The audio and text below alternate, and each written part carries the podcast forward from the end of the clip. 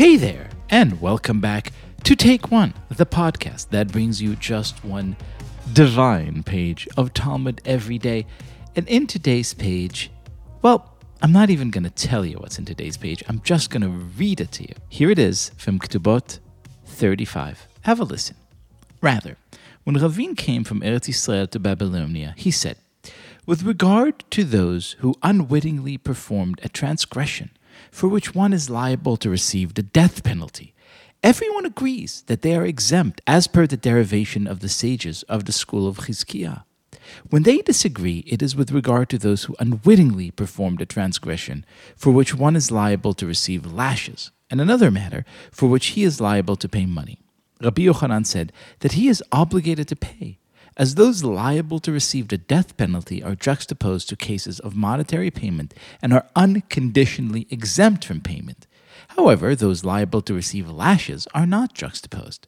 Therefore, in the case of one who is liable to receive lashes, unless one is actually flogged, he is obligated to pay for the damage he inflicted. Reish Lakish said, he is exempt, as the Torah explicitly included those liable to receive lashes, like those liable to receive the death penalty, and unconditionally exempted them from payment. Now, I don't know about you, but my mother had two big dreams for me. The first is that I go to law school, the second is that I go to business school, and I failed on both counts. So today's paragraph that has to do with law and order and justice and payment kind of really went right over my head. And that's okay because I have a secret weapon. I have a source. I have a friend and a teacher I could go to and call whenever the going gets tough. And here he is. Hello to you, Rabbi David Bashevkin. Leo, what an absolute joy. And I wish our mothers could start some support group together for kids who disappointed them. Exactly. You know, like like law school, business school, who didn't, you know, embrace the dream. But we're living another dream of sorts and that is the Talmudic dream, and there's no question about it. Uh, we are living it uh, on these pages. To be clear, we, we did go into Talmud for the money, but just to be very clear. Oh, absolutely. You got to go into Talmud for the money. This is well known, a booming industry. But this page is really at the heart of one of the most important and discussed topics in Tractate Kisubot and in really in all of the Talmud. The name of the topic that this is really a part of, which I will first say in Hebrew because it's known in Hebrew because it doesn't have a great succinct translation, and that is the topic known as Kimle Bidaraba Mine. Kimle meaning establish them, like the word come to stand up, to get up. Kimle Bidarabi Mine, establish them, establish the person with that that is greater. What is the topic that we are talking about? We are talking about the world of punishment. And there is a very interesting quirk in this world of punishment that one could imagine, and believe it or not, this has come up throughout Jewish history. God forbid somebody commits a crime. The crime is murder. And in the act of murder, in that very same action, also involves a monetary damage. And there is both a monetary claim and the claim on the person's life, so to speak, because the, the act of murder was committed. This passage and this entire topic is saying that when certain crimes are committed that are so heinous and so grievous, they're so awful that we do not even contend with the monetary payment. There is no longer any monetary responsibility, and we only consider the crime through the lens of murder. And the question is when do we have this? When do we say we're only going to look at this act, even if there were monetary damages involved? We're only going to look at it through the lens of a capital crime.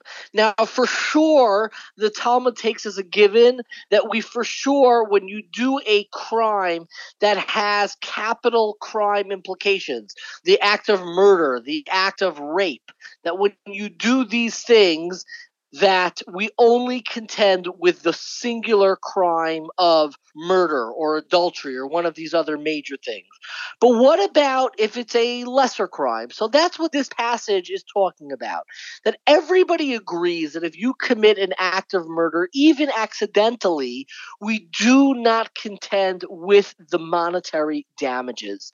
And the question is why? Why can't we contend? Why can't there also be monetary payments on the side? And there are many explanations given. And one lens that I thought is really fascinating is the lens that the Rambam gives in the laws of murder. There are actually laws of murder in his great magnum opus known as the Mishneh Torah. And in the very first chapter of the laws of murder, in the fourth law, the Rambam writes as follows The Rambam, working off of the passage that we're dealing with, that we only deal with the capital crime, even if it's by accident, you are not obligated to pay any money. Why not? Why not pay some money? So the Rambam writes that it is actually a prohibition. The Besdin, Jewish courts, should not accept any money. Why not? Even the Rambam writes, and I'm quoting through translation in the Rambam, the Rambam writes something astounding. Even if you give all the money in the world, it is not something that we deal with in court. Why, says the Rambam? She'ain nafsho shelzeh. This soul that this person killed Shalzeh Hanehara Kinyan Goel Hadam. It didn't belong to the person who committed this crime that he could now have this act of repentance by paying the money off. What the Rambam seems to be saying is we do not approach these crimes as if they were civil crimes because we don't want the murderer to be confused and think that they can pay their way out of absolution for this crime. It is a road that is blocked off for him. Sometimes, I think we see this in the American court system. We think that, look, you know, you pay enough money, you pay enough reparations, you can absolve yourself of this crime.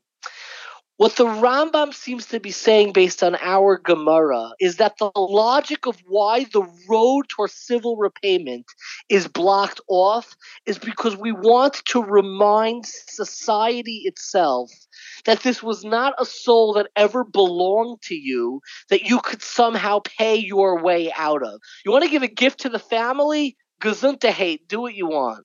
But the court system does not allow civil repayment because this was not a soul that ever belonged to you. It belonged to God. So we do not allow, even if the murder was by accident, so you're not going to be liable for capital punishment. Nonetheless, the role of civil repayment is not allowed in the court system as a reminder of who did this life belong to in the first place. It never belonged to you that you could somehow pay your way out of it to absolve yourself of confronting and healing, so to speak, from the gravity of this sin. Amen to that. Rabbi Bashevkin, thank you as always for being our guest. My absolute pleasure.